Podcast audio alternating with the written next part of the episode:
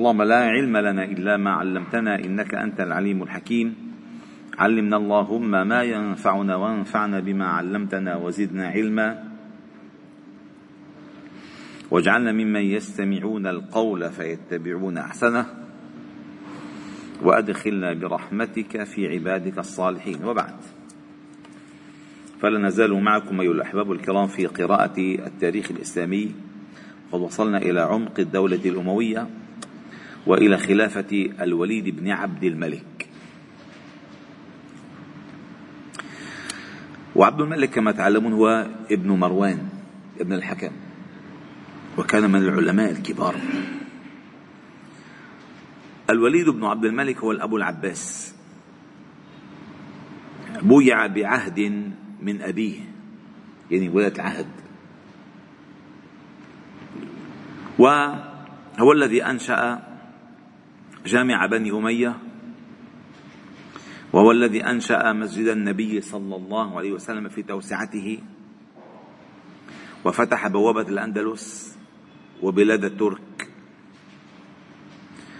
وكان يحب النحو وغزا الروم مرات في دولة أبيه وكان يختم القرآن في كل ثلاث ليال. ويختم القرآن في رمضان سبعة عشرة ختمة. وكان يقول لولا أن الله ذكر لولا أن الله ذكر قوم لوط في كتابه ما ظننت أن أحدا يقع على أحد من الذكور. يعني لو ما مذكور بالقرآن ما بتخيل أنه واحد ذكر يشتهي ذكر سبحان الله. وكان كما ستعلمون عمل أمور مهمة. أولها بداية توسيع المسجد النبوي. وعندما كان هو خليفة عبد الوليد بن عبد الملك كان والي المدينة اللي ولاه عمر بن عبد العزيز. عمر بن عبد العزيز هو كان والي المدينة من قبل الوليد بن عبد الملك. اخته. نعم. واهتم جدا بالبناء والعمران حتى لقب مهندس بني أمية. وأراد أن يبني المسجد النبوي في توسعته البداية ويشيده بما يليق به وبعظمته. فصمم على ذلك في التوسعة الأولى وأدخل حجر أمهات المؤمنين وحجرة فاطمة وحجرة عائشة في المسجد. نعم. وعندما وصل خطابه بذلك إلى واليه على المدينة عمر بن عبد العزيز جمع الفقهاء العشرة فقهاء المدينة ووجوه الناس وأخبرهم بما أمر به الوليد فكرهوا ذلك وأنكروا عليه. ورأوا أن بقاء بيوت النبي صلى الله عليه وسلم على حالها أدعى للعبرة والاتعاظ وقالوا هذا حجر قصيرة السقوف وسقوفها من جريد النخل وحيطانها من اللبن وعلى أبوابها المسوح وتركها على حالها أولى حتى ينظر فيها حجاج بيت الله والزوار والمسافرون إلى بيوت النبي وسلم فينتفعون بذلك ويعتبرون ويكون ذلك أدعى لهم في الزهد في الدنيا. فلا يعمرون بيوتهم إلا بقدر الحاجة. ويعرفون أن هذا البنيان العالي إنما هو من أفعال الفراعنة والأكاسرة. ولكن أبى الوليد بن عبد الملك إلا أن يطبق القرار. فكتب عمر بن عبد العزيز إلى الوليد بما قاله الفقهاء فأرسل إليه يشدد على الأمر ويبدأ به فورا. فورا ما ما ما في مزح. سبحان الله. ثم في بنى المسجد الأموي. وهذا المسجد الأموي والأحباب الكرام كان موضعه قديما معبدا لليونان. معبد لليونان. ثم إن النصارى حولوا هذا البناء المعبد إلى كنيسة. واستمر النصارى على دين ماذا بدمشق وغيرها نحو ثلاثمائة سنة حتى جاء الإسلام. حي النصارى موجود في في الشام. وعندما صارت الخلافة إلى الوليد المغيرة قرر أن يحول هذه الكنيسة إلى مسجد. عاصمة عاصمة الخلافة. عاصمة الخلافة. وقام بترضيتهم مقابل عروض مغرية. وأمر الوليد بإحضار آلات الهدم. واجتمع إليه الأمراء والكبراء من رؤوس الناس. وجاء ساخفة النصارى وقساوستهم. فقالوا يا أمير المؤمنين إنا نجد في كتبنا أنه من يهدم هذه الكنيسة يجن. بجن. أوعى. فقال أنا أحب أن أجن في سبيل الله. والله لا يبدأ بهدم شيء من حجارتها أحد قبله. فصعد المنارة أعلى مكان في الكنيسة وأخذ معولا وبدأ يضرب بها بنفسه في أعلى حجر فألقاه. ثم بعد ذلك تبادر الأمراء إلى الهدم حجرة حجرة.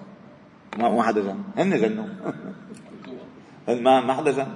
لذلك إذا بتذكروا من زمان لما اجى آه، شو اسمه؟ رئيس النصارى كان بولس يومتين فات على المسجد النبوي على الأموي على اعتبار أنه معلم مسيحي. على اعتبار أنه معلم مسيحي. موجود فيه خبر يدعون يحيى ابن زكريا. هكذا يقولون. نعم الله قال بابا روما يعني وإستعمل الوليد في بناء هذا المسجد خلقا كثيرا من الصناع والمهندسين من كل أسقاع الأمة. سبحان الله. وأنفق في مسجده أربعمائة صندوق مليئة بالدنانير. في كل صندوق أربعة عشر ألف دينار والدينار ذهب يعني. سبحان الله. و وكان هذا الجامع الأموي. سبحان الله. لما كمل بناؤه لم يكن على وجه الأرض بناء أحسن منه ولا أبهى ولا أجل بحيث أن إنه إذا نظر الناظر إليه أو إلى أي جهة منه أو إلى أي بقعة فيه تحير فيما ينظر إليه لحسنه جميعه ولا يمل الناظر إليه. وكلما أدمن النظر رأى الأعاجيب الجميلة فيه. تصوروا سنة 80 للهجره لهلا صارت ما هو هلا لحقوا تغييرات بس هو البناء موجود. هذا ما فعله ثانيا بعد المسجد النبوي. أموي بعدين. ثم كان الوليد بن عبد الملك بإجماع المؤرخين أول من أسس مستشفى خاصة بالمجزومين. اللي معهم مرض جذام وجعل فيه أطباء مهرة وأرجر عليهم الأرزاق وأمر بعزم الأصحاح الإصحاء كي لا تنتقل العدوى إليهم. سبحان الله. وليس هذا فحسب بل قال أحمد عيسى بكر. قال الشيخ أبو العباس الأحمد القشقلندي إن أول من اتخذ البيمرستان بالشام للمرضى هو الوليد بن عبد الملك. يعني أول من أسس نظام المستشفيات. وهو سادس خلفاء بني أمية. وهو أول من بنى البمرستان ودار المرضى ودار الضيافة. ودار الضيافة. ثم هذا الأمر الثالث. الأمر الرابع خصص الوليد بن عبد الملك الأرزاق للفقهاء والضعفاء والفقراء ومنع منع عنهم أو منعهم نهائيا عن سؤال الناس. ممنوع الشحوذة فيفرض عليهم ما يكفيهم كما فرض للعميان والمجذومين راتبا شهريا. فكان. هلا آه. وقال اسمعوا. وقال لهم لا تسألوا الناس. وفرض لكل مقعد خادما ولكل ضرير قائدا. أي سنة؟ 88 للهجرة لكل مقعد خادم كان يخدمه. ولكل لأن حسب مين؟ حسب الدولة. حسب الدولة. ولكل ضرير قائدا. سبحان الله. واهتم كذلك بتعبيد الطرق وخاصة التي تؤدي إلى الحجاز لتيسير سفر الحجاج إلى بيت الله الحرام. وأمر عمر بن عبد العزيز في تسهيل الثنايا وحفر الآبار واستقبال الحجاج حتى لا يحتاج حتى لا يحتاج حاج في الطريق إلى شيء أبدا. ثالثا كان الوليد بن عبد الملك مش شغوف كان شغوفا بكتاب الله تعالى وكان يقرأ القرآن في في كل ثلاث ليال وفي رمضان سبعة عشر ختمة. وقال إبراهيم ورحم الله الوليد أين مثله؟ من من من طلع مثله؟ بنى مسجد دمشق. وكان يعطي قطع الفضة وكان يوزعها على قرى بيت المقدس. يا الله يا الله. سبحان الله. وقال عنه ابن كثير الحافظ ابن كثير قال الوليد بن الملك كان صينا في نفسه حازما في رأيه لا تعرف له صبوة. ومن جميل مح ومن جملة محاسنه ما صح أنه قال ذكرناه سابقا؟ لولا أن الله قص علينا قصة لوط في كتابه ما ظننت أن ذكرا يأتي ذكرا كما تؤتى النساء. هؤلاء يا الله. سبحان الله. آه آه آه. وكان الوليد بن عبد بن عبد الملك يطلب من الحجاج كل فترة أن يعطيه تقريرا عن سيرته في الناس. شو عملت؟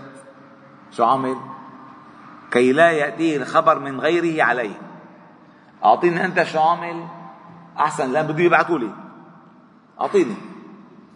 حلو هيدي الشغلة بيوفر شغل. وكانت زوجته أم البنين بنت عبد العزيز ابن مروان الأموية أخت عمر بن عبد العزيز. أخت. لكن وزوجة الوليد بن عبد الملك كانت إحدى فضليات النساء في عصرها. وكانت ممن روت أو تعلمت من الصحابة الكرام لأن هي تابعية وكان رحمها الله تعالى دائمة الذكر موصولة القلب بكتاب الله تعالى تتعاهد القرآن صباح مساء. السيد الأولى هي السيدة الأولى يعني. ما في brand بينزل collection إلا بتشتريه ما لك شو بتعمل كانت هذا شغله وتسابق زوجها في ختم القرآن في ثلاث وفي رمضان في سبعة عشر. الله أكبر. وكانت تختلف عليها تختلف عما كانت عليه نساء المسلمين يومها. سبحان الله. وكانت تعتق كل يوم جمعة رقبة وتجهز فرسا في سبيل الله. وكانت لا تقبل أي هدية من أي أحد. أبدا. أخته لعمر أخته لعمر بن العزيز. يعني جدة مين؟ عمر بن الخطاب. الله أكبر. وحج محمد بن يوسف من اليمن. ملك من ملوك اليمن. وحمل إليه هدايا للوليد فقالت أم البنين لزوجها يا أمير المؤمنين اجعل لي أعطيني هدية محمد بن يوسف. أعطيني أعطيني إياها أعطيني فأمر بصرفها إليها. فجاءت رسل أم البنين إلى محمد بن يوسف فيها يعني بعثت المخادمات رجعت له الهدية خذها وقالت إني أمرت بهدايا محمد بن يوسف أن تصرف ولا حاجة لي بها. فقال ولم؟ قال بلغني أنك غصبتها من الناس. غصبتها من الناس وكلفتهم عملا لا يطيقون. فزاد فزاد عطاؤك ودخلك فأنت على بيض وجهك وجهك أحسبهم فحمل محمد بن يوسف المتاع إلى الوليد وشكى إليه. وقالت وقال له يا أمير المؤمنين إنها تقول أني أصبتها غصبا ومعاذ الله. فأمر الوليد أن يستحلف بين الركن والمقام خمسين يمينا. حتى نقبل هدية.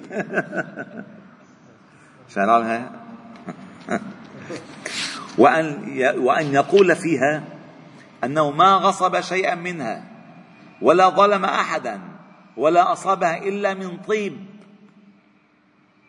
تصور خمسين يمين بين ركن المقام بالكعبة يعني. فحلف ثم قبلها الوليد وقبلتها أم البنين. شوف كان سبحان الله. حأذكركم مرة أنا كنت بزيارة بماليزيا فاستضافنا آه، محمد مهاتير رئيس ماليزيا. فدخلنا على مكتبه عامل غرفة كاملة يا أستاذ زمان غرفة كاملة. كل الهدايا التي وصلته وهو رئيس حكومة كاملة. وقال هذه للدولة ولا أدخل شيئا منها إلى بيتي. نحن اللي عندنا أنه رايحين مصر بعد بيحملوا بكبات بيحملوا. قال هذه للدولة بتدل بالمتحف.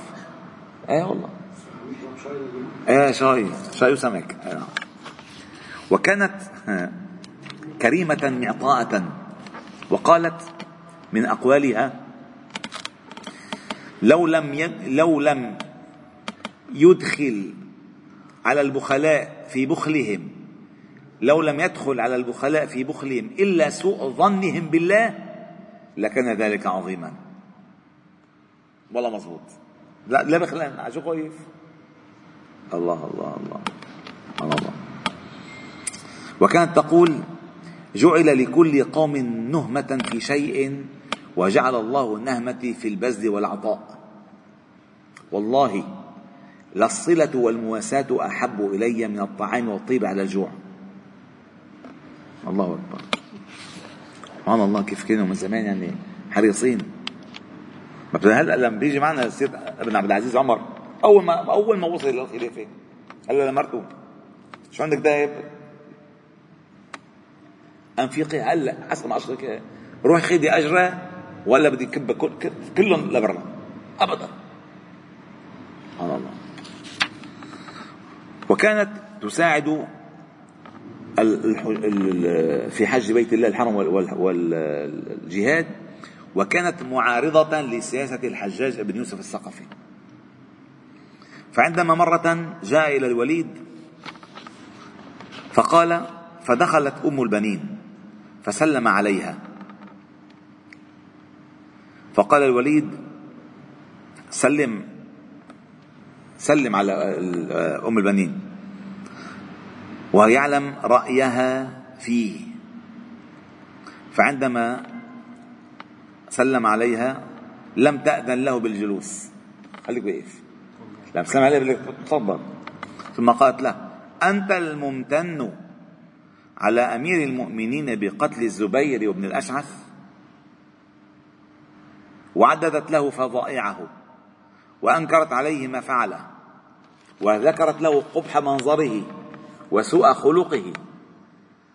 ثم قالت له قاتل الله الذي يقول وسنان غزالة الحرورية بين كتفيك أسد علي وفي الحروب نعامة ربداء تنفر من صفير الصافر. إلى آخر الأبيات. ثم أمرت بإخراجه من من الديوان. اطلع برا. ما ما أبدا. كانت كثير حازمة سبحان الله. الله أكبر. و يعني آه، هيك وتوفي الوليد بن الملك سنة 96 للهجرة. وأخذ الخلافة بعده سليمان أخوه ابن عبد العزيز. سبحان الله. والحمد لله رب العالمين. سبحانه وبحمدك نشهد أن لا إله إلا أنت. نستغفرك ونتوب إليك. وصلي وسلم وبارك على محمد وعلى آله وصحبه. هو حكم عشر سنوات. إيه حكم عشر سنوات. فاتح الدولة كان.